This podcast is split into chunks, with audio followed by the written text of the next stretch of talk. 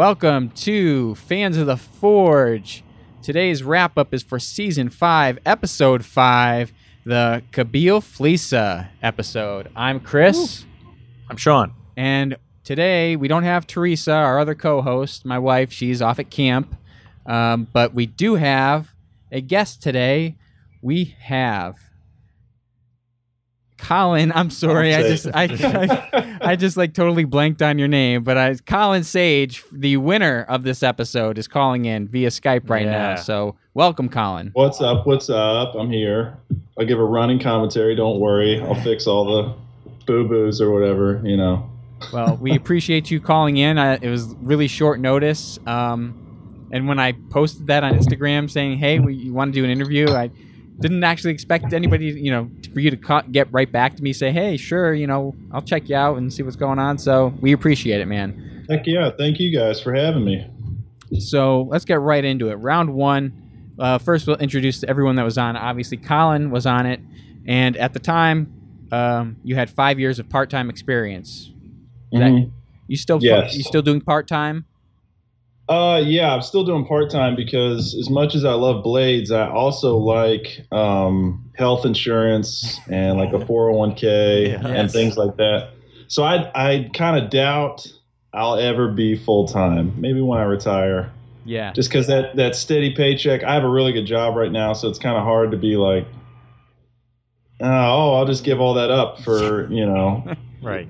maybe some people will buy some stuff it's also hard on the other end when i get a ton of orders or interest and people are coming at me it's like uh, I, I can maybe work on stuff like an hour or two a day Oh yeah. but yeah so it's slow going for sure but All right. Cool. Yeah.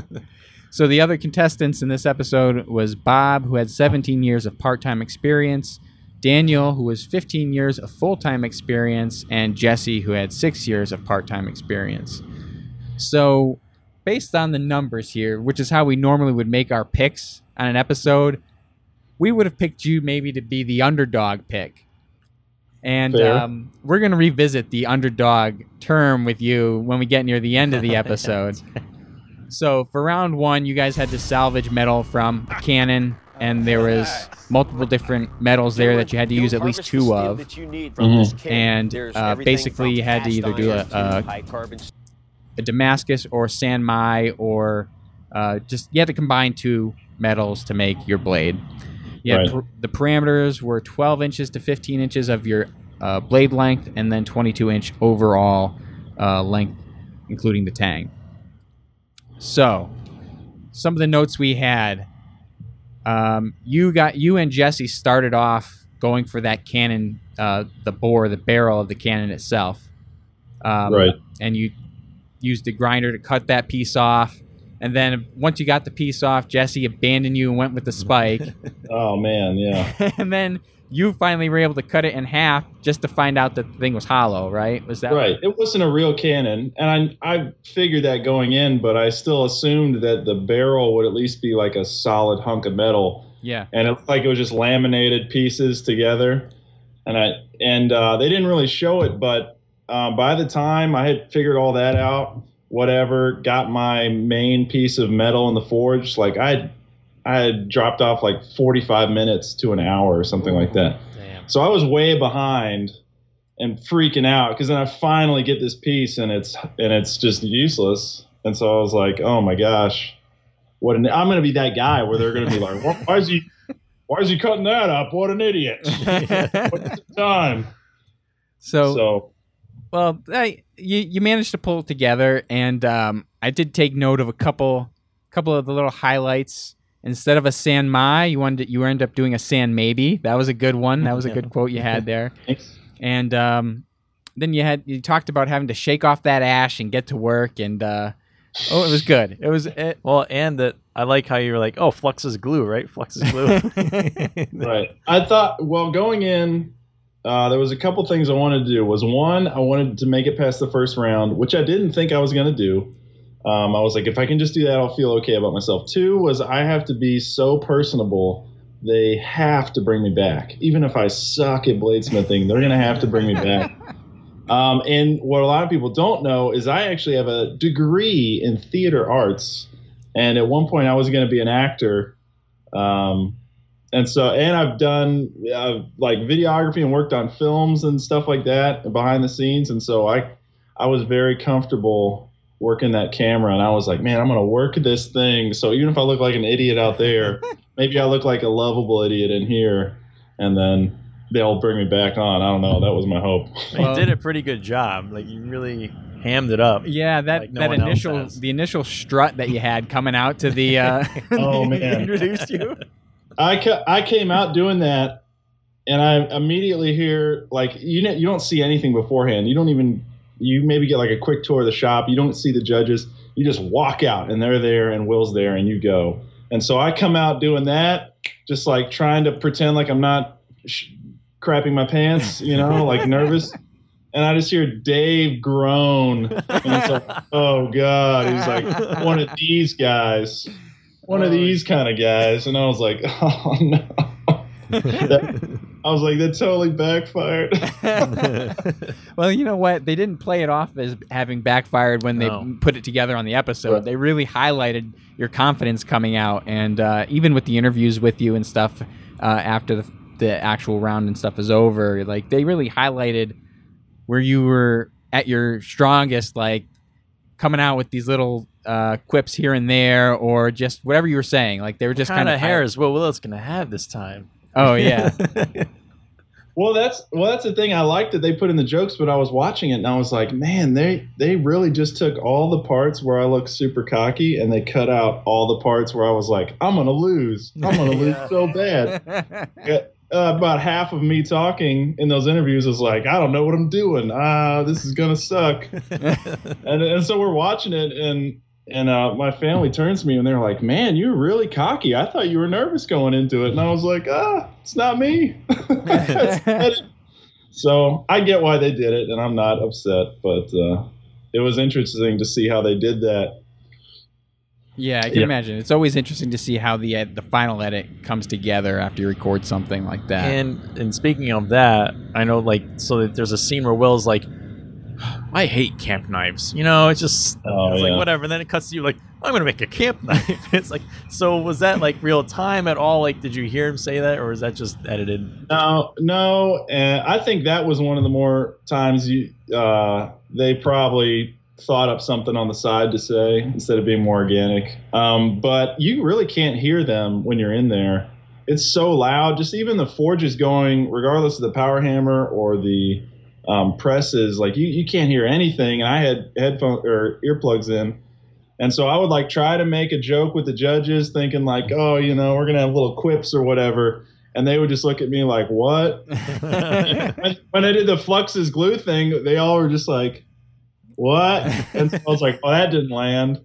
And I guess somebody had to tell them what I said.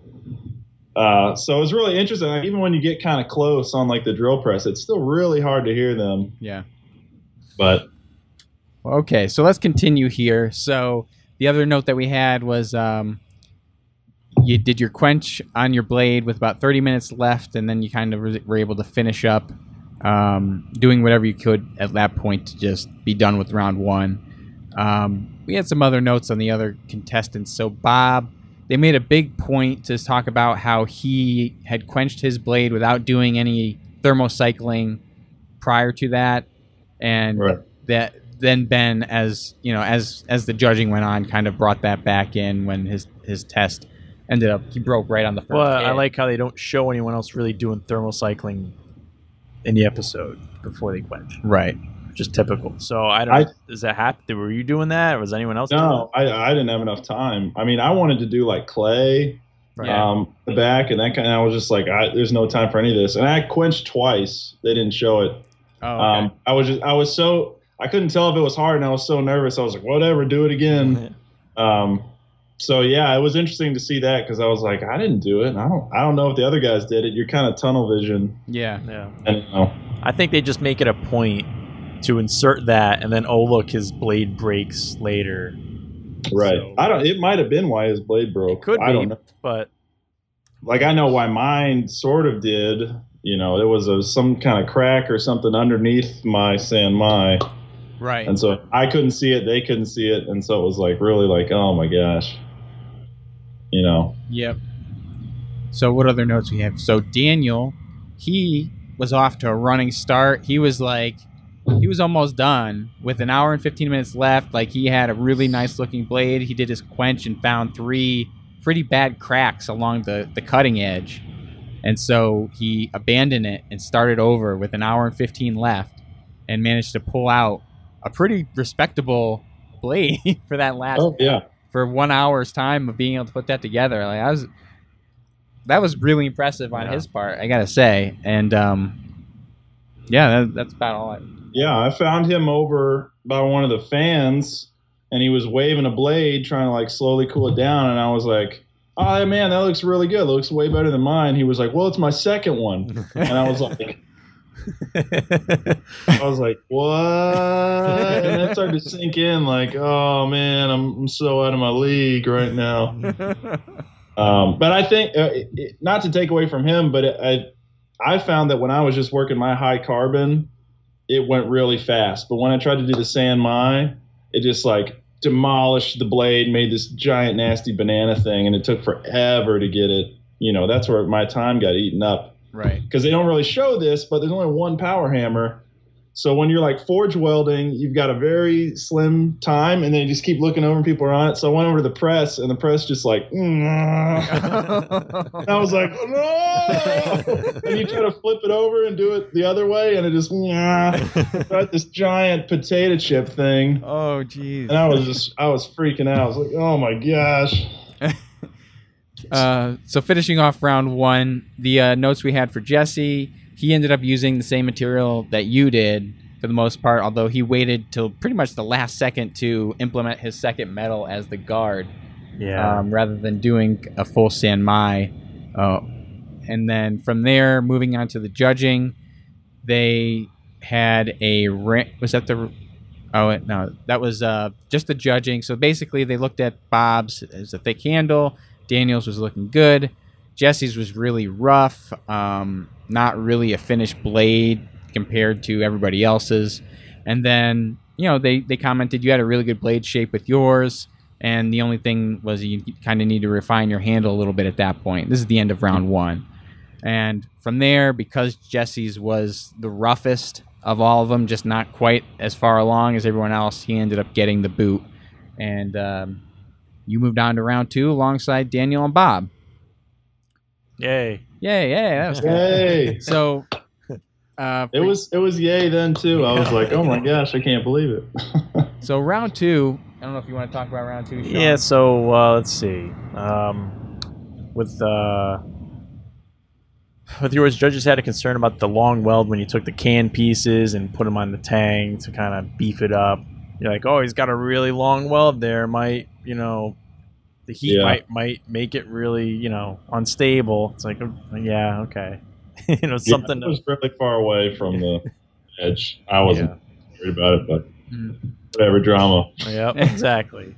Um, and then Bob kind of comedically had his belt speed turned way down, so whenever he's sanding, the belt kept flying off, and he couldn't get metal shaved off. And then he finally took a while from the realize, oh wait, it's turned down to like twenty percent. So then he cranks it up, and everything's good. so, uh, and then he finished with an hour left, and just Oh yeah, just, Just chilling, sat down. just sat down. yeah. I told him he should do that. I mean, he probably was going to do it anyway. I'm not taking credit, but he was like, "I got an hour. I should." I was like, I told him I was like, "You need to call for coffee and magazine Yes, because yeah. Ray Kirk did that, and he's like famous for it. He didn't Yeah. win, but he's still like famous. I was like, if you can do that, like you can Do be it. the next Ray.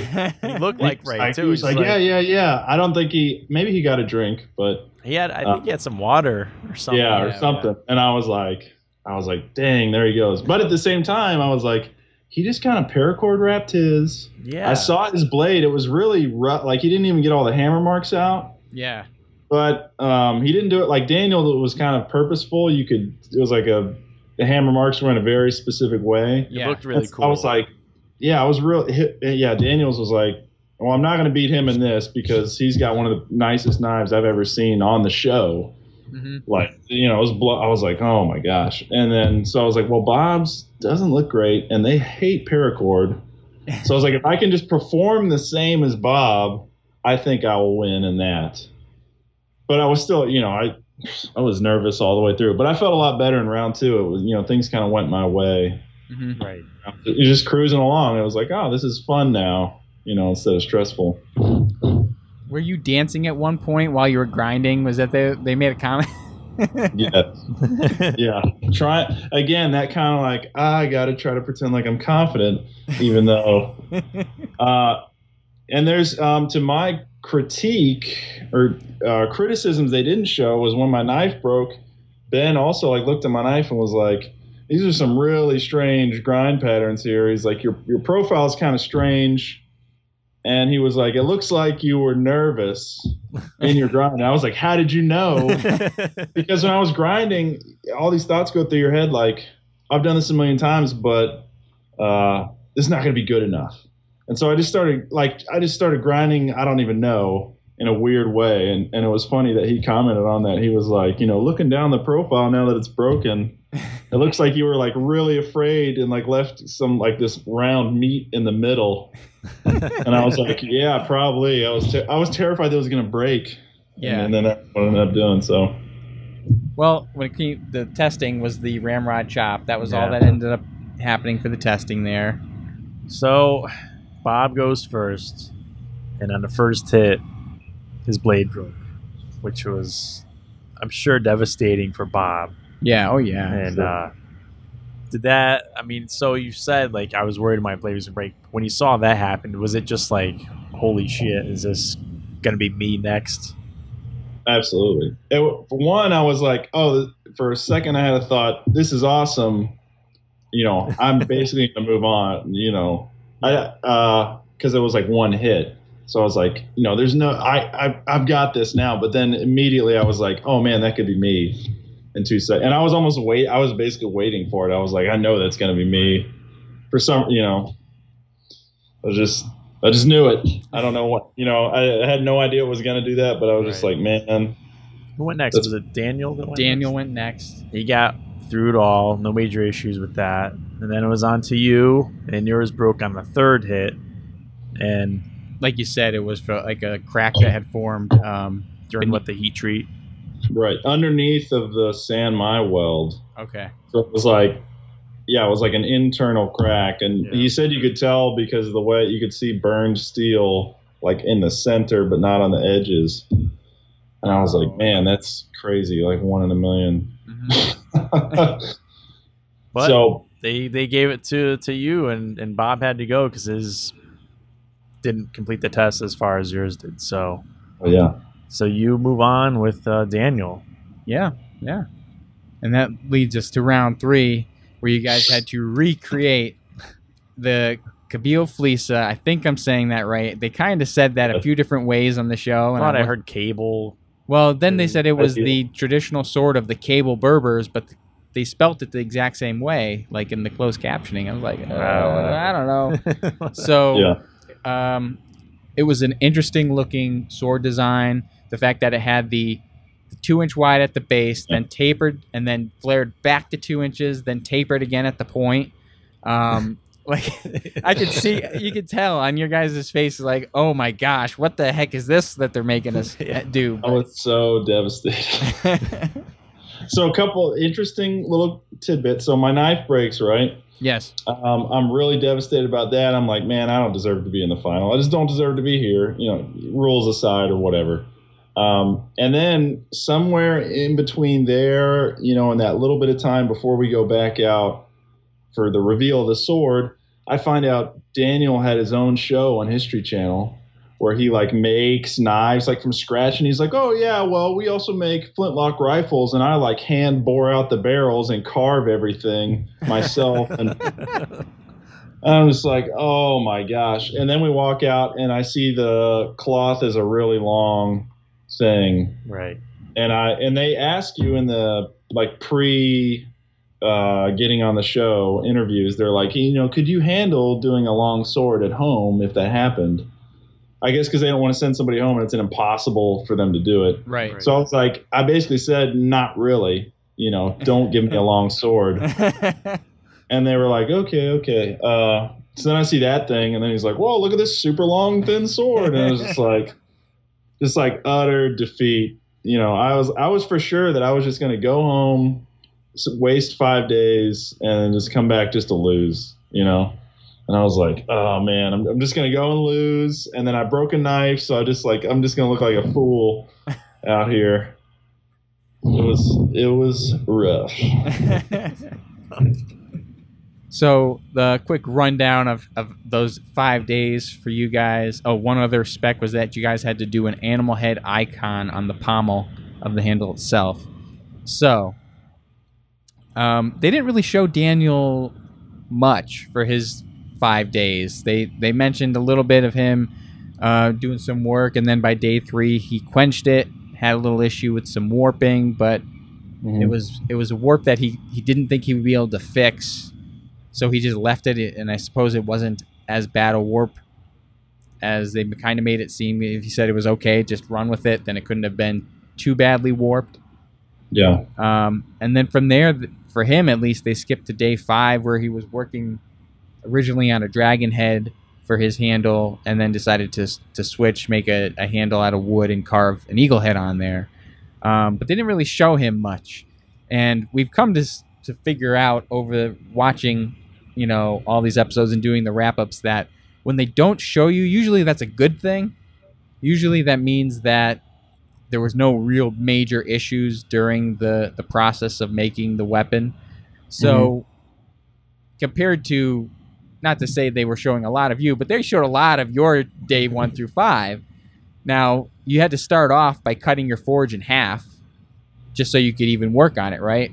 Right, because there's a bowl. So if you have a long piece, it goes down in the bowl at an angle, and then you can't work get the whole thing hot because how are you going to get the middle in there? Right. So I to chop it up. Um, they didn't show it, which I was surprised, but I was super sick the whole time. I got home because that was the next day. Like we flew in, and I got home at like 6 p.m. and they were like, "Hey, we're going to be there at 8 a.m. Like get ready." Oh, Oh my I didn't have anything ready. I didn't have any extra steel. I didn't have any charcoal. I didn't have anything. And then I was like, this is my sick as a- last piece of metal here, and I'm like, oh, what? right. Well, they send you home with some kind of metal, like a recommended, but you don't have to use that. okay. and that's the, with everybody. So me and Daniel used the same steel. Um, but other than that, I was like, if I screw that up, you know, I'm I don't know what I'm gonna do. I don't have time to do anything else. And I was so sick. I had to, the first day I had to keep like laying down in the grass Oh, because Oh I was gonna pass out or vomit or. So I was really surprised they cut like any mention of that. Oh yeah. yeah oh yeah, would and I guessed. I probably didn't start feeling better till like day four. Ooh. Uh, oh my gosh. Yeah, I was so sick. Um, so that I, I was so I was like, man, surely they're going to talk about that because it's like drama. Uh, but whatever for whatever reason they didn't mention it. So Interesting. All right. Yeah. no, Um, yeah. What else did we have here? Uh, so Day two, you There's- had some issues with the blade thickness.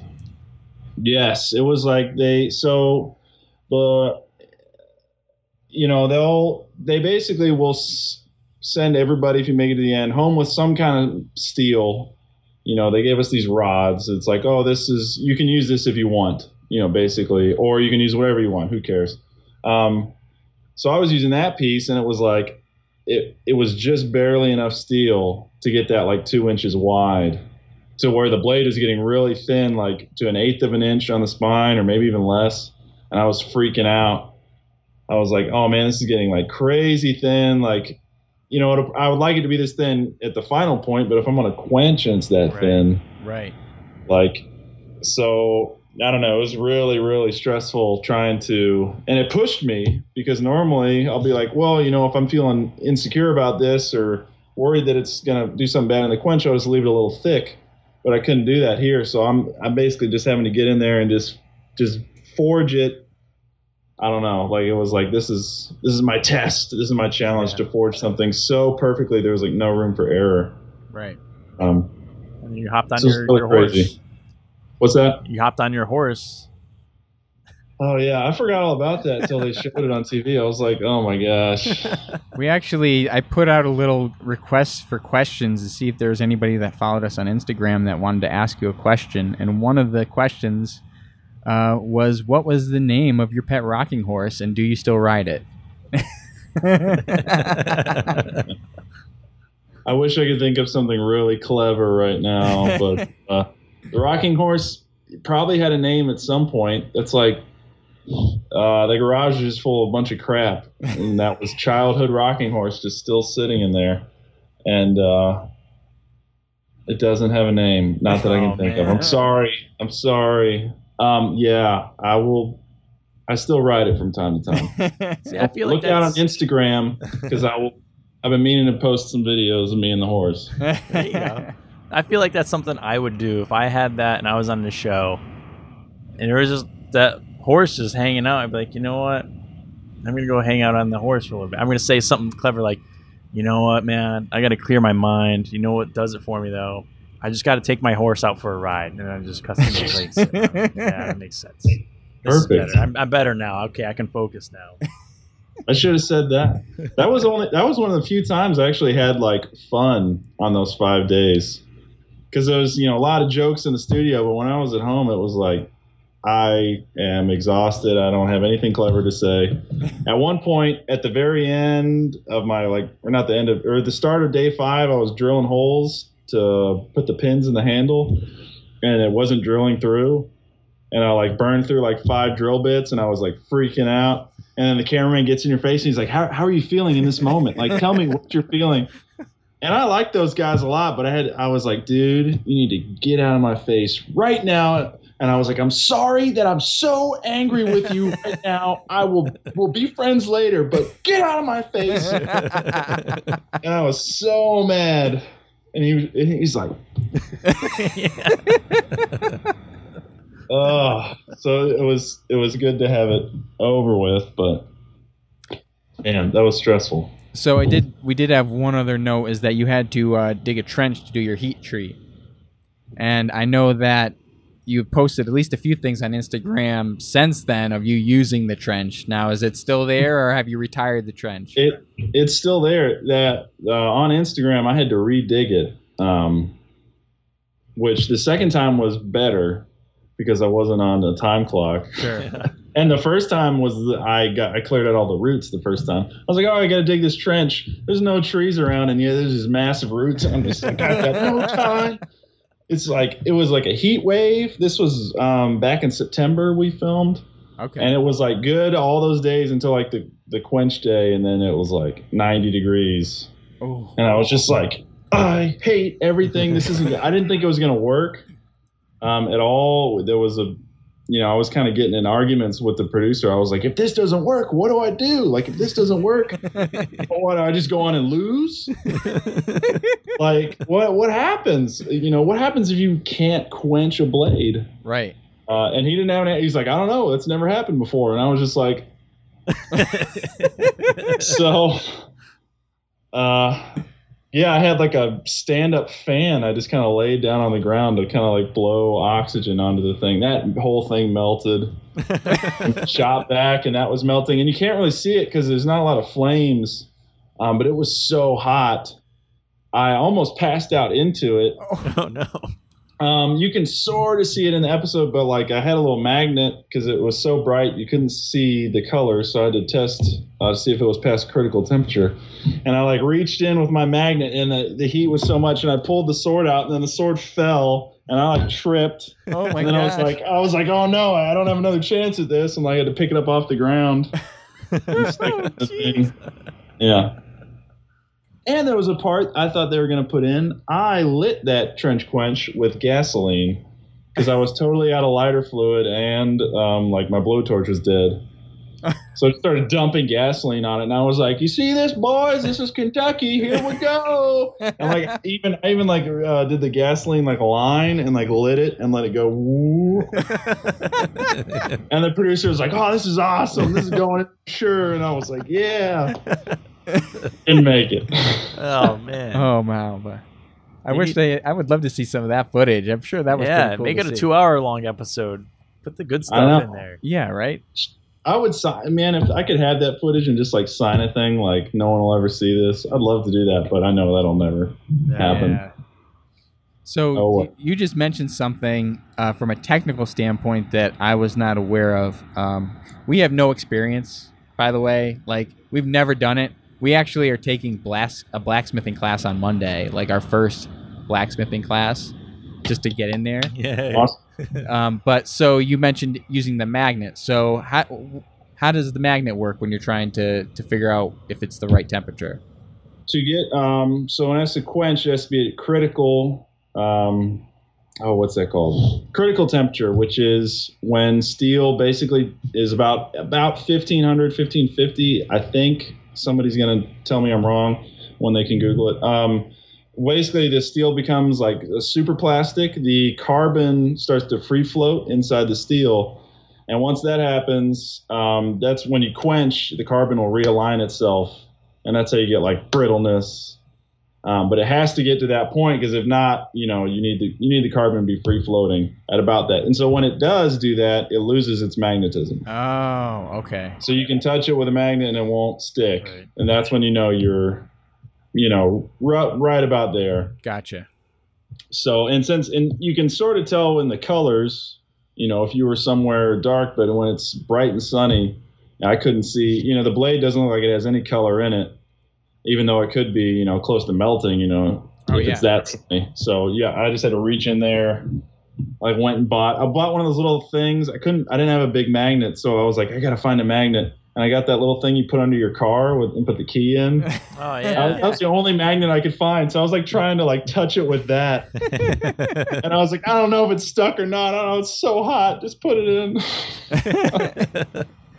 And then the vertical quench tube that you used actually worked pretty well for you, right? Like having it be vertical kept it from bending side to side or, or up and down like in a normal horizontal quench, like with something that long and thin at least, right? Right. It would still. It's still. It. I actually had a slight warp too, because it can still go like side to side, like curl up, kind of like a potato chip. Sure. Um, but yeah, I was worried it was so thin and long that it would like bend, like curve or katana back, you know, or something like that would happen. Um, so the vertical quench again, it helps with that for sure. Okay. So, moving into the last little section of the show here, the testing. Sean, you want to run through the testing? All right. So we have the kill test from U.S. Staff Sergeant Chris Mash, who was subbing for uh, Doug, and uh, what was that? It was the ballistics dummy. Oh, Heel oh yeah, that's right. The dummy. Yeah, Yeah. That, that dummy's got that messed up. Yeah, those swords were brutal on that dummy. Dude, that uh, he freaked me out. Doug was like, "Well, he didn't have the sling on, and so I didn't know he was hurt, and they didn't tell us. And then he was like, "Well, I'm going to test your sword, but there's a problem."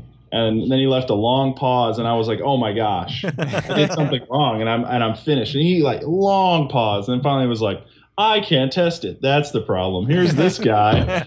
I was like, "What?" you know, we had no idea any of that would happen. And then it, and they, I asked somebody later, and they were like, "Oh yeah, well, it's been going on for a while, but it hasn't aired yet." I was like, "Thanks for telling us. We're up there freaking out." right. He was like, "I want to test these swords, but there's a big problem, guys." And I was like, That's Doug for you. Yeah. Well, I guess that's all of Yeah. them because usually "They like doing that for sure." Yeah, I Yeah. mean, if Neilson's like, "Oh, we have a problem here," because he's done that seriously Oh, when there was a problem, uh, when he uh, what when he couldn't shoot that shoot that thing out of the cannon. Oh yeah, that That was was like, we have a we have a serious problem. here." It's like, all right, bro, like, take it They down. a would say that stuff even like kind of off camera. They kind of mess with you a little bit. I was like, man, you guys, you're dirty. and the, and those Wil Willis pauses when he's like, the champion is. It's way longer in real life. Oh yeah, I have to imagine. Yeah, it's like probably double get- the time. They're probably you know, trying to get reaction shots for everybody as Yeah. as he's saying it, and Right. oh, So it's just like, oh my gosh.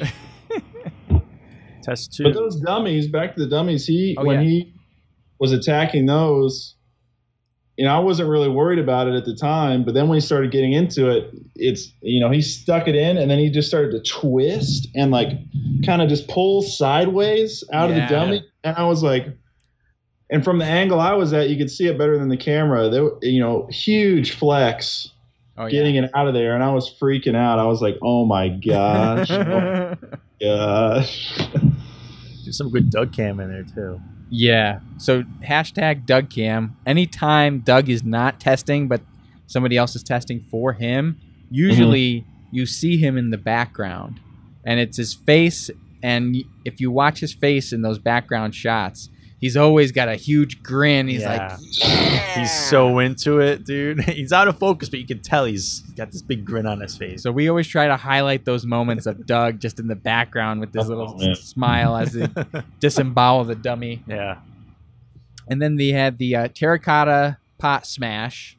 Now Mhm. that that test was one where you could see how when he was when Ben was swinging them and hitting those pots, you could see them like flexing quite a bit as he was hitting the pots. Like you could really get a good idea of how how thin those blades actually are and how much flex there actually was to them um, Right. during usage at least. Right. Um, but you had no problem with yours. Yours, you know, from what we saw, went right through. And Ben said, "Yeah, it was, you did a good job." which blew my mind because he again that like TV pause. He's sitting there feeling it, and it was covered in dust, so I couldn't see anything. And I was like, "Oh, I, you know, that had to have messed up my edge." And he's got this look on his face, like, "Hmm, hmm." Anyway, it's great. I love it. You know, it's like, oh, And so this test, you know, for Daniel's kill test, he did a good job too. But they made a comment his handle was really small, and then that small handle basically came back for each of the tests. They they mentioned it was really hard to control his sword because the handle was more of a knife handle than it was a sword handle. And from the terracotta uh, pot smash, he also had a little bit of edge damage on his blade. So at this point, when they said that, did you feel like I have a chance here? Like I might be able to really actually take this guy, take the, the whole contest and win it? Mhm. Or Uh, that was like it was starting to build in me. I it, I think I came in. Well, I didn't think. Well, I came in thinking I want to redeem myself. You know, even if I lose, I want to just show that I made a really good, effective weapon. Um, and so I was more pleased that like I was doing good rather than like, oh, am I going to beat Daniel? And I didn't think, you know, looking in hindsight, it was kind of clear, you know, if, if I would have been outside of the situation, I would have been like, oh, yeah, I probably got this. Um, but uh, in the moment, I, ne- you know, I, right up into the end, I had no real idea. yeah, Because they, they cut out a lot of that judging too, which I, I get why they did it, but a lot of it was just interesting, I thought. Um, when Dave did his test, you know, he did he found the balance point on both of our swords and like held it and balanced it and talked a lot about balance and how for, what forward weight does and talked a lot about the handle and the pommel and counterbalance and all this stuff. Um, and they kind of cut a lot of that. And I was like, oh man, that was a really interesting part. Um, so there was and it and they kind of cut some criticisms and some positive things from both of us okay, a little bit. So I think looking back, I think they did it uh, maybe to make it seem a little more close because, and not, no offense against Daniel whatsoever, his sword was way be- more beautiful and I think better crafted than mine. He just was so out of balance. You know, I think um, it was maybe even a little more than they were kind of leading on okay, Okay. you know and and you can really see it when they had it there like it, it was also because he had a lot his belly was way up front Yep. And so you know they you could see it when they held it you could see it. So like in hindsight i'd be like oh yeah i, I probably win just on performance. But in the moment i was like man his blade looks killer. Right. i feel like it's way more clean than mine like all this stuff. So i was like man he's he's got it in the bag you know i felt. I think another point they said was like the pommel wasn't very big, so the hand could just kind of slide. Oh yeah, like they There's said that holding it on. he, his his handle might have been a little more salvageable if his animal at the end had been larger to help keep the hand from sliding off the end. right. so Um, his beak, he his beak on his bird was also broken off. Oh really? Which, yeah, when we came in, it was like that, and he was like, "What the heck?" And then my animal head, which I'll get to that in a second, was totally rusted over, and I was like, Oh what god. happened? Like nobody could. I get why they didn't. You know, they probably were like, "Well, this is how it came." It probably happened in shipping. They're like, "We're not going to touch it up for him." But it was still like disappointing. Like, oh man, and he was like, "My beak." and so, because it was about a month from the time we finished the five days to the to the time we went back, it was a over a month. oh, okay. I'm sure they had been sitting around for a while. Right. Um, and I was like, man, I should have taken more steps to protect the, you know, the anti-rust. But oh well. So, with that, after all the testing, they announced you were the winner. So, congratulations. I'm it. sure that was mind blowing for you to to be there and actually get that, you know, Wil Willis saying your name as the Fortune Oh my gosh, yeah. And uh, so that leads us to a question from Alex Ruiz, who was another Forged in Fire champion that we just interviewed uh, last week or two weeks ago now, actually. Um, he's Volunteer Forge on Instagram. And Okay. um, he he said to specifically ask you, what's the animal's head? An underdog, which is kind of what Wil Willis also said at the end there. So please enlighten us. Let's let's talk about this. Let's break this down. All right. um, so obviously in editing, they choose what they want to show, and I, you know, I wish things were a little different, but I wasn't irked about anything. I thought it was all fine except for my animal head. I, that was the one thing I was like kind of upset about because it was a specific animal. It was a hippo. And I thought that was going to make the cut because I kind of had to, I had to carve it last minute. Um, there was some problems with that, and it just kind of happened. It wasn't a choice. I was like, I'm going to make a lion. Then like, oh man, I'm, I don't have enough metal here. You know, kind of freaking out. And then I was like, oh, his teeth are kind of squared out. Like it's kind of got that shape. Like, oh man, yeah, it's going to be a hippo. This is great. We made a ton of he- hungry, hungry hippo comments uh, in interviews. Um, and I think what happened was one, Wil had that underdog line, and two, uh, I made that joke at the beginning, like you guys are gonna have to guess, and that didn't come off the way I thought it was going to. Yeah, I was gonna like, hey, let's play a game where you guys guess what it is, and it, but it, looking back, it sounded like I have no idea what it is. I just kind of made something. Um, but they cut every time one of the judges went up. They knew what it was, but they were messing with me because I said that. And like Dave was like, "Oh, it's a," or uh, Ben was like, "It's a chupacabra, isn't it?" and Doug was like, "I think it's an alien, some kind of alien." And Dave said it was, ah, I forget what he said. It's something dumb. and then so they edited it cleverly because at the end, Wil said, "Okay, guys, what'd you think it was?" And they went back and said their things, and he was like, "Well, I think it was an underdog." And I was like, ha ha ha. And I was like, I hate all of you. You know it's a hippo. And they're all laughing. And so I was like, oh, this is going to make it for sure. So I actually, I'm so mad about that because one, it made it look like I didn't know what I was doing. Two, was after that, I rebranded myself as Hippo Head Forge because I thought that was going to be a big part of the episode was the Hippo Head. Because there was so much talk about it in the interviews and talking about it. And so I was like, yeah, this is going to be perfect and then just like nothing. Cut every mention of it. Even when they show the swords and it like swings by they like swung by the pommel real quick. and like no one you know they never looked at it. They never did a close-up of it. And i was like oh my gosh. I was so upset. And then so people afterwards were like he didn't even make an animal. He, he, he just made something. He didn't follow the rules and i was like oh so that's the only thing that I am upset about with my episode. The the ju- hippo justice hashtag hippo justice. All right, we'll throw that in there. yeah, that'll be Yeah. there. We'll, we'll put that out there. Okay. But Did you get a Forged in Fire tattoo as promised on the episode? Not yet. Um, I can't believe I said that on air, so to speak, uh, because I would joked about that before, and I joked about it like off camera, and they were like, "Oh, you should say that," and I was like, "I can't say that because they're going to cut back to that if I go out first and be like, look at this idiot." Um, so I, I I said it anyway, and I was like, "Oh no." So I am going to get something. I'm pretty sure I'm going to get the. I was going to get something else, but then after the whole hippo and Kabyle thing, I think I'm going to get the Flyssa down Oh, okay. here like this. Nice. But I need some, you know, I need time.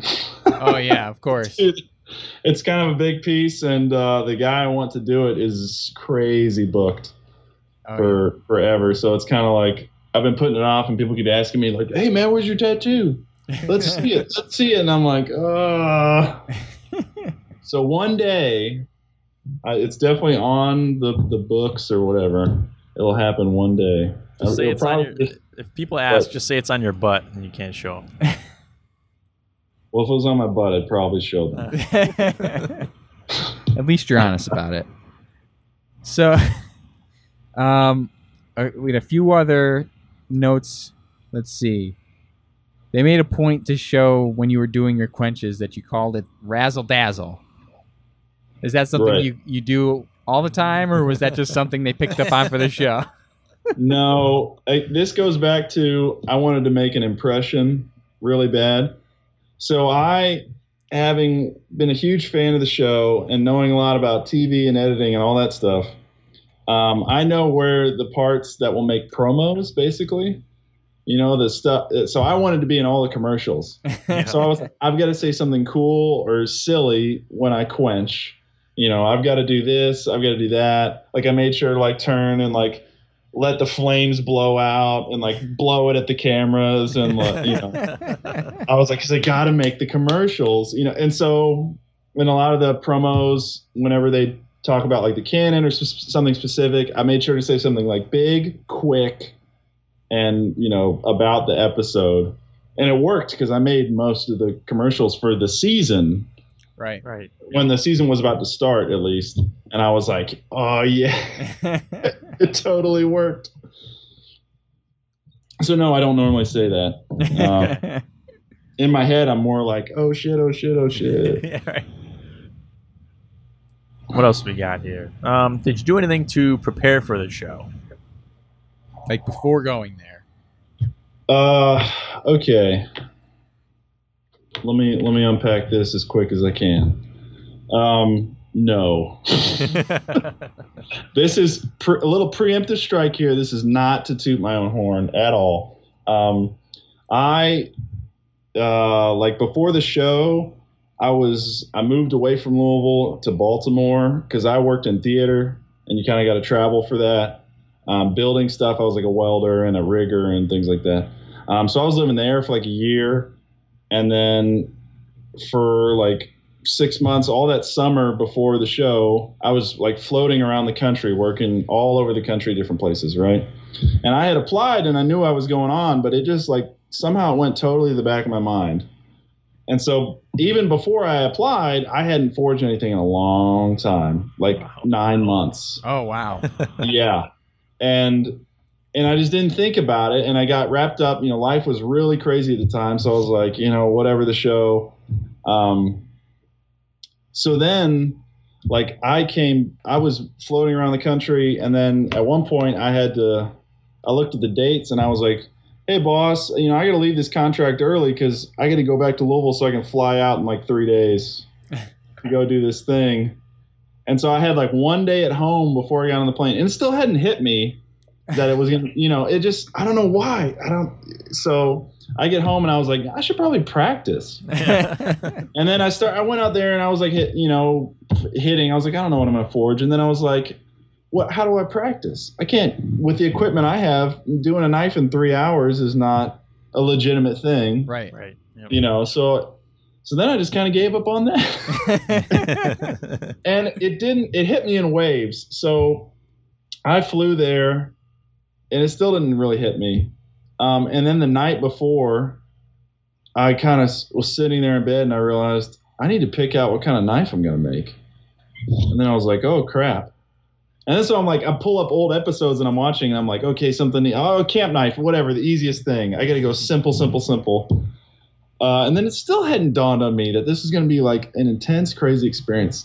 Again, I don't know why. And and then the next morning we met up, all the contestants, before we went there, And immediately they start pulling out phones and like, oh, look at this thing I just finished and this thing. And Daniel's like, look at this, you know, sea dragon I carved or something. and that's when it started dawn on me like, oh my gosh, I'm so out of my league. These guys like have been breathing this and preparing for it and all this stuff. And then we got to the studio and they're just like, get out there. And you just like step out and Wil Willis is like, all right, here we go. And it was like, oh. and for and there was a little bit where I was like, well, you know, if I I'm here to just have fun, right? I'm just I don't expect to win. I'm just gonna have some fun. And uh but then I started it started to dawn on me that okay, you're having fun, but if you come out uh, and you go home bad, like you don't finish a knife in the first round or you break a knife, like if it's bad, like that that could ruin you for a while Right. at least. You know, that'll ruin your reputation. And then it started to dawn on me like, oh my gosh, I just kind of wandered in here thinking I'm gonna have a good time yeah. but this could potentially like ruin my career in this and i and then i just started to freak out. Like all through round one i'm just freaking out. I'm like oh my god why didn't i prepare? What have i been doing? What what what what what? And it showed. I think my knife was terrible. I you know looking back um, even if it hadn't broke i didn't think you know the design was kind of poor the, the handle was poor it was all just kind of okay. Um, so I really didn't buckle down. Like, so when the sword challenge came around, it was like, okay, this isn't for fun anymore. Like, I have to, have to, like, take this as seriously as I can. And I still, you know, basically scraped a win by. I'm under no illusions there. that Daniel is much better Smith than me and has tons of experience and all this stuff. So, um, but I'm glad, but I'm glad of all that because like my knife breaking, it sucks, but I'm glad because then when I went home after the show, I was like, that can never happen again, right? right. And so I got in the in the time between we filmed the show and then it aired like seven or eight months. I was on it every day, like perfecting all my stuff, or not perfecting, but getting better every day. And um, and so it really pushed me. Like you know, I like my knife was terrible. I don't, you know, I kind of just scraped out a win. Like that's not going to happen again. And so I'm I'm glad that happened in hindsight because it, it still kind of stinks to look back like, oh, I didn't make a very good knife. Who's going to want to buy a knife from me? They might want to buy a sword. Uh, yeah. but you know, it's really pushed me to take everything to the next level, and so I'm happy. I'm kind of happy it happened that way, really. Well, good. So now, have you gotten a lot of like people requesting like custom stuff from you after you won? Um, I've mainly got a lot of people requesting um, late night rendezvous. Oh, really? All right. yeah, here's the seedier side of Forged in Fire Champions. Um, so I imagine most of those people be watching this. I'm not upset at anybody. Um, I more am just confused when it's. It'll, it it usually starts something like, "Hey, saw you on the show." You know, I get a lot of that. You know, congrats.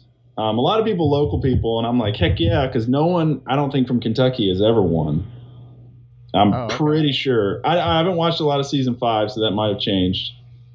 But at the time, I was like, I'm like 95% sure I was the first Kentucky winner, first time Louisville. So I was like, really pumped. Anyway, so people would be like, hey, what, you know, good job. And then they'd be like, hey, I'm right across the river, or like, I'm right here. Like, we should get together one night or something. and I'm just like, I was unprepared. That was, that was, I was unprepared for that for that level of star- stardom or what. I'm, a lot of times I reply, I'm just like, I'm just a regular dude. Like, even if people weren't being creepy, they were just like freaking out, like, oh my gosh, I can't believe you responded to me. It's like, uh, I, okay. I mean, you probably have more cool things going on in your life than me. Like, I'm just a reg- regular guy. Like, I'm not some crazy superstar or anything. So, but for the most part, it's been really positive. A lot of people have uh, want my work, which is great because even even if like five people are like, "Hey, can I get a commission?" That's like overwhelming for me because I work full time and I work hard you know, full time. And so I get home and it's like, oh man, can I hit a piece of metal for like 30 minutes before it gets too dark, you know, or something like that. Right. So it's it's kind of slow going, but but it has been great, and I've and I've loved all the fandom. I don't know. I guess I have fans. I guess. Thanks, guys. it sounds Thanks, like it for sure. Late night Yeah. rendezvous. it's it's been int- really interesting sometimes the stuff. Also, people will just hit you up and um, you know, just ask you things or ask if you can make them something, and it's like it, it's just totally out of left field. Like they'll send you something that's like a picture from like a like a Walmart knife that's like a ten in one tool or something, and they're like, "Hey, can you make me one of these?" And it's like, "What?" like I, I, I guess, but I, I feel like you could one buy one for way cheaper. Two, I, I don't really make those things. It's like neon colored, like, or sometimes I'll just get a message like, just like what's up, or just like hey, or one guy was like, yo yo yo yo, it's your biggest fan, and then like sent me some memes. and then like that's it. There's like no context, and so sometimes it's fun, and I'll play back, and sometimes I just I'm just at a loss. I don't even know how to respond. I'm just like uh, uh. So it's it's really interesting. I love everybody though. No ill will for anybody. I'm not trying to call anybody out. Um, but just know sometimes I'm just confused. and I don't know how to respond. well, that's very confusing. So I don't think you can blame you for that. I mean, yo, yo, yo, yo. Here's some memes. yeah. Oh yeah. I'd show it to you, but I don't want to call this guy because he is the he is the coolest guy. He's my number one fan. All right. So if he's watching this, I still think about you. Number one fan. Sean, do you want to get anything else here? So recently on Instagram, you saw you singing in a waterfall. Was there any motivation behind that? Uh, it was a lot of fun. Um, I I need to I need to stay relevant. that's that's the biggest motivation because I work so slow, and I, I'll, I'll get on Instagram and I'll see guys that are just like just pumping out videos and like cool stuff and knives and here's the stuff I'm making, and I'm like, oh my gosh, like I you know I gotta I gotta stay relevant. I gotta I gotta keep riding this wave and so I, I try to do some fun stuff. I really want to do like fun videos or just like interesting videos, like going a little tutorial or something. Um, but then I, don't, I just have no one. It's really difficult and tiring when you're in the middle of something and you're just covered in muck, and then you're going over to your phone or your camera and trying to adjust it.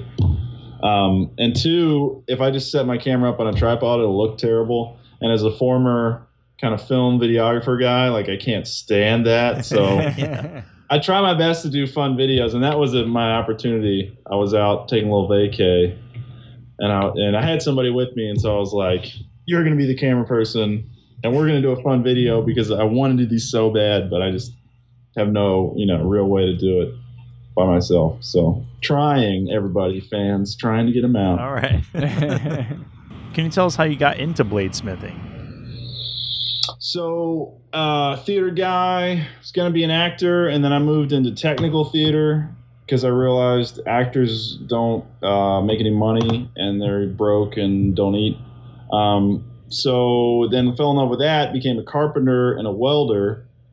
And while I was in school in a welding class for theater, I was really bored, and so I was like, "Forget this! I'm gonna make some swords." I'm gonna make some prop swords, and because we we had a bunch of steel, and we had a, like acetylene torches, and so I was just like, oh man, this is a lot of fun, and I kind of you know made these really ugly things that weren't, you know, I had no idea what I was doing, but then I just knew I was like that that was so much fun, and I kind of did some grinding and some bending with like an acetylene torch. I was like, I want to know how to do this for real, like how did they hit it with a hammer, and so looking back, I'm kind of sad, like my drive and ambition kind of out went my research if that makes sense. Like i would just kind of go and do things without doing much research or i'd just like look up a quick thing and be like oh okay i, I get it now and then like fail miserably and be like what's a quench? What's this? And it took me a long time a lot of trial and error. And looking back, I'm like, man, if I just had somebody to show me some things, or if I'd asked some more questions, I could have started in a much better place. Because it took me a long time to get, you know, to where I'm not like looking back a week later and cringing at my work and being like, oh, this is, oh. yeah. so I kind of, yeah, I just fell into it, and I was like, I have to do this, and that was right around the time Forged in Fire started, and so I was like, what's this new show? And then that kind of that got me hooked, man. I was like, and then people were like, oh, you should be on there, you do it too, and I was like, I don't do it like they do it, and people kept pushing and pushing and pushing. And I didn't even want to do it when I signed up, uh, but I was getting pushed and pushed, and finally I just kind of gave in. I Was like, fine, I'll whatever, fill out an application. And then so to go from that to winning was like, you know, favorite show, and then you're on the show, and then before you know it, you're won the show. It's crazy. So, if you're making something for yourself, like, is there a particular style of blade that you really like to make, or that you would consider like one of your your best, uh, your whatever you you think of maybe your signature style of blade that you like to make, or you've per- perfected to whatever level that is? Uh, well, first I don't make anything for myself. Okay. Uh, I I just find I'm not motivated if it's for me. You know, I need I need it to be at least at the very least like a gift or to know that it's going to somebody um, to really get me motivated. I finally found out to my detriment that I was carrying around like a failed knife for a long time. It was just like this piece of crap. That I was like, oh, I'll, I'll carry this one because I'll never sell it. And then people would be like, oh, you're a knife maker? Let me see your knife. And I'd be like, oh, don't look at it. Don't judge me. I kept saying the phrase, don't judge me on this so many times that finally I did make myself at least a nice little, uh, a nice little, oh, there goes my light. Everyday carry. Hold on. Let me check that before I start a fire or something. Um, because I was like, man, that's like my walking advertisement. oh yeah. You know, so to all you uh, knife makers out there, if you don't like making for yourself, make one good one for yourself and wear it around, because people are going to want to look at it and want to look at it, and want to look at it. And if you're like me, you know, you'll be for a year carrying around this piece of garbage because it's for you and you don't care, and then everyone wants to see it, and then they're like, "Oh, you make these?" And it's like, yeah. But as far as signature, I, for the most part, I kind of make whatever I feel like it, feel like, unless someone asks, and that's only been recent since the show. You know that I have a bunch of people asking constantly. But right now, I'm really moving towards kukri knives. Okay. Um, I really I enjoy making them. I like them. They sell really well, um, and they're just really badass. And so I've uh, really been pushing for those, and people ask for them probably more than anything else. So I think that is my hopefully going to be my signature blade. I think my only hesitation there is like that's Jason Knight's signature blade a couple other guys I follow who are really good. And so I'm like, oh man, I hesitate to be like, yeah, that's my signature blade. well, you could just say it's a night. It's a blade you enjoy making. I guess. Yeah. you could say that. Right, boom. Oh, I got one right here. oh. It still has clay on it. I haven't heat treated it yet, but I brought it. Um, a little behind the scenes, when it's really hot in the summer, this is the handle right now. Um, I don't do much on the handles. forging wise because it's I'll get it to the width, the thickness I want, but then I'm just like I want to get away from this fire right now. Um, also, you're kind of burning money, so it's just like screw that. So sometimes you'll see if, if I've ever post like unfinished things on Instagram, yeah, it'll just be like a block for the handle because it, uh, it's just been so hot lately. I've been like, oh, forget that or I can't decide what the handle will be. I just like I want this blade. I might do something with the handle later. Whatever. Just get it out of the way. I just need to get some stuff done. Do you have any good uh, beginners tips for people starting out? Um, I'd say ask a lot of questions. I can't really tell you from who. You can ask me questions if you want. Uh, try to find somebody to ask questions because I didn't do that. Um, and I felt like I could have started off at a much higher level if I had, and do tons and tons of research. Uh, also, I'd say the biggest thing is just look at the kind of knives that you want your knives to be. You know, you're not copying anybody. Don't think of it like that, but just look at somebody's work and say, "Oh, those are really nice," and then try to copy that. You know, not like you're trying to copy them, but how do you make it look like that? Because a lot of times you'll see, if you go through and look at a lot of beginners' works, they kind of have the same look about them. The bevels are really low you know, there's just a little bit of bevel at the end of the blade. They kind of have this rough quality to them. You'll see the angle grinder marks because that's kind of the most popular way to do it with the angle grinder. Um, and so they all have, you know, everyone kind of has who's starting out has the same struggle, and I was there too. And so I would say, like, look at your work and then hold it up to someone that you think is good, and say, well, what? How do I change this to be like that. And really think about it. Like think about where the bevel goes. Think about how the handle shape is. Think about how things come together. Look at the transitions. Like really analyze. Because i didn't do that for a long time. I'd just make something and i'd be like why does this kind of look off? You know why does it i don't you know i don't know. Whatever. I'll make another one. And it, it took me a while to really focus in on the little aspects and say okay well, maybe you need to go like buy a knife, maybe not a super expensive one, or something you can hold and look at and say, oh, okay, here's where the bevel goes. Okay, here's how the slope is. Here's how this is.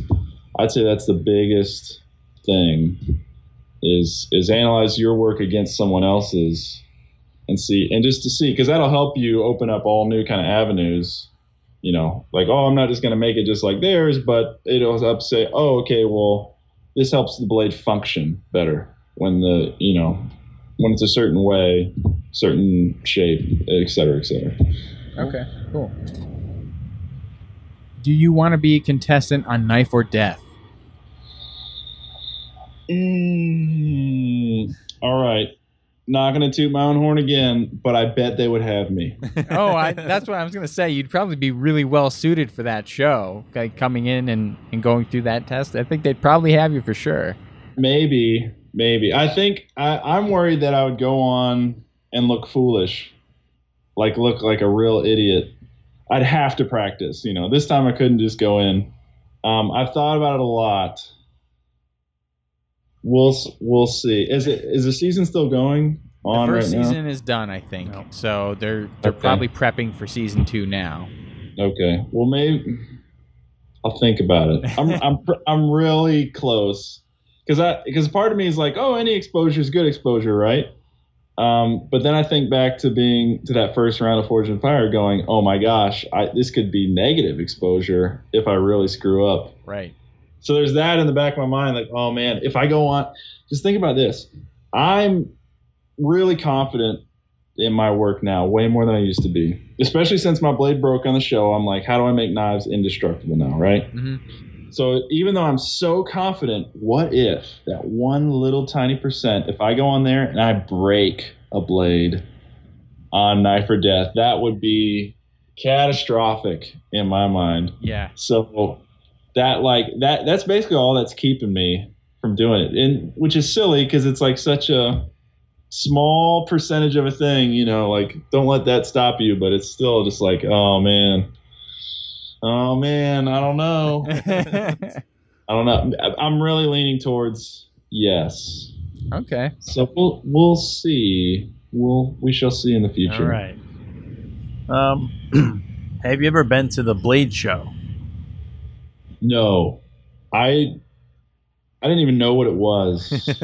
um, that's the other thing. I don't really follow, or I I try to now, but before um, when I was starting out, I didn't look at this stuff. I didn't look at other people's work. I didn't look at other knife makers. I didn't really even know what ABS was or the Blade Show or any of that, which was silly looking back. But um, so I went on Forged in Fire and like immediately everyone's talking about oh Blade and this maker and did you see this guy? And did you see this thing and this thing and this thing and this thing and everybody's talking about it. And I'm just like, I don't know what any of this stuff is. I know nothing. I don't. I don't. What are you guys even talking about? Who is that person? What's that thing? I don't know. So I, I really wanted to go this year, which is a shame because it, it wasn't that long after my episode aired, so it would have been, you know, kind of riding that wave Yep. of popularity. It probably would have been best, but I couldn't. I didn't make it. I was out of town, and I wouldn't. Looking back, I wouldn't have had anything to take with me. Oh. Not that I would sell anything, but I'd still want to like maybe take a few things. Yeah. Yeah. And if I'm taking them to Blade, they got to be, you know, super perfect. So next year, I'm hoping that one that I'll go, and two, right now I'm working on a replica of the Kabyle Flyssa, Oh, okay. um, like a replica slash better. Um, so I'm hoping I can like I can take that, and maybe a, a couple other like really signature like super nice pieces uh, when I next time. Cool. And Maybe- who knows? Maybe maybe I'll be on Forged in Fire again. Who knows? yeah, you, they always Yeah. they do bring back champions to do like the contest of champions. I know. Oh man, that would be so nerve wracking. I was gonna say maybe we'll see you at Blade Show next year. We're considering going ourselves. Hopefully, we'll have some experience with something by that point. But uh, or just walk around as even yeah, just to experience it, I fan think as fans we might check it out. So we'll see. yeah, for sure. And this, your guys' show will probably have blown up, and you'll be millionaires, and you can walk around. And million pesos. I- I've got a couple good friends that do a just started kind of a, a podcast, not like this. It's it's a comedy, anyway. But so I joke with them like all the time, like, "Hey, you guys fame? Like, are you guys famous yet? Like, keep Well, we had Jason Knight. Like he contacted, saw that. he contacted us out of the blue. Like when we had like ten followers on Instagram and like eight subscribers on YouTube, and he messages me and he goes, "What are you guys doing here? What is this?" and I was like, "We're doing wrap ups of Forged in Fire." He goes, "Do you want to do an interview with me?" I'm like, "Yes, yes, right now, let's do it." And then Oh so when he did the interview with us, it was like we got a couple hundred extra followers on Instagram, like 50 subscribers now, like on YouTube. So we're by no means big compared to other Oh, yeah, YouTubers and there's no stuff, but it's more than more than we were before he came along and offered to give us that interview out of nowhere. So um, he helped us For out sure. quite a bit. Yeah, I did see that, and I was like, "Oh wow!" You know, Yeah. this. I was gonna do it anyway, but uh, I was browsing through it just as quick as I could, and I was like, "Wow, they got Jason Knight on there!" Like, man, that's that's awesome. That's good for you guys because I also saw you weren't like huge, huge. Yeah. So I was like ex- pumped for you all. Like, man, they got him on there this early. Like, hopefully this thing builds. Yeah, and we, grows and we've been stuff. having good feedback, and you know, yeah. we'll see how it goes. And it's not about being super superstars either. It's you know, if you enjoy doing it, you know, keep on keeping on for we like, sure. We like watching it. We like talking about it, and Hopefully, Yeah. we're gonna like actually getting our hands dirty. You know, once we start taking some Yeah. lessons. Yeah. yeah. All right. Well, that's all we got for questions. So, um, Colin, thank you very much for coming on and talking with us. And um, oh, I have something. So Yeah. oh, all right. Dan Rather has a show that he does. He interviews a lot of uh, musicians and stuff, and he ends his interviews and he says, "What's the one question I should have asked that I didn't?" What do you think? Hmm, interesting. Hmm. What did we cover? What did we cover? Oh, you you should ask me if I'm free Saturday night. If you're a real fan, come on. We got to keep this going. No, please don't, everybody. I love everybody, but um, no, thank you in advance. You're beautiful. You'll find love. I promise. well, with that, I think that's a good ending point for the episode. So, again, Colin, thank you for coming on with us and sitting and going through the whole episode wrap up with us. You're the first contestant to do a full wrap up with us, so we appreciate it. And All right. um, uh, thanks everybody for watching or listening to the podcast. Remember to subscribe and like all that good social media stuff. We're there. Find us. Um, Colin, your Hippo Head Forge on Instagram, I think, or Hippo's Yes. Head. Hippo Head Forge. Hippo Head. Instagram, Facebook. There's a website. I don't really update that because it's confusing, but you can check that out too, I guess. Right. HippoHeadForge.com. cool. cool. So again, thanks everybody for watching, and uh, we'll catch you in the next the next episode. So thanks. Bye bye. All right. Thanks, guys.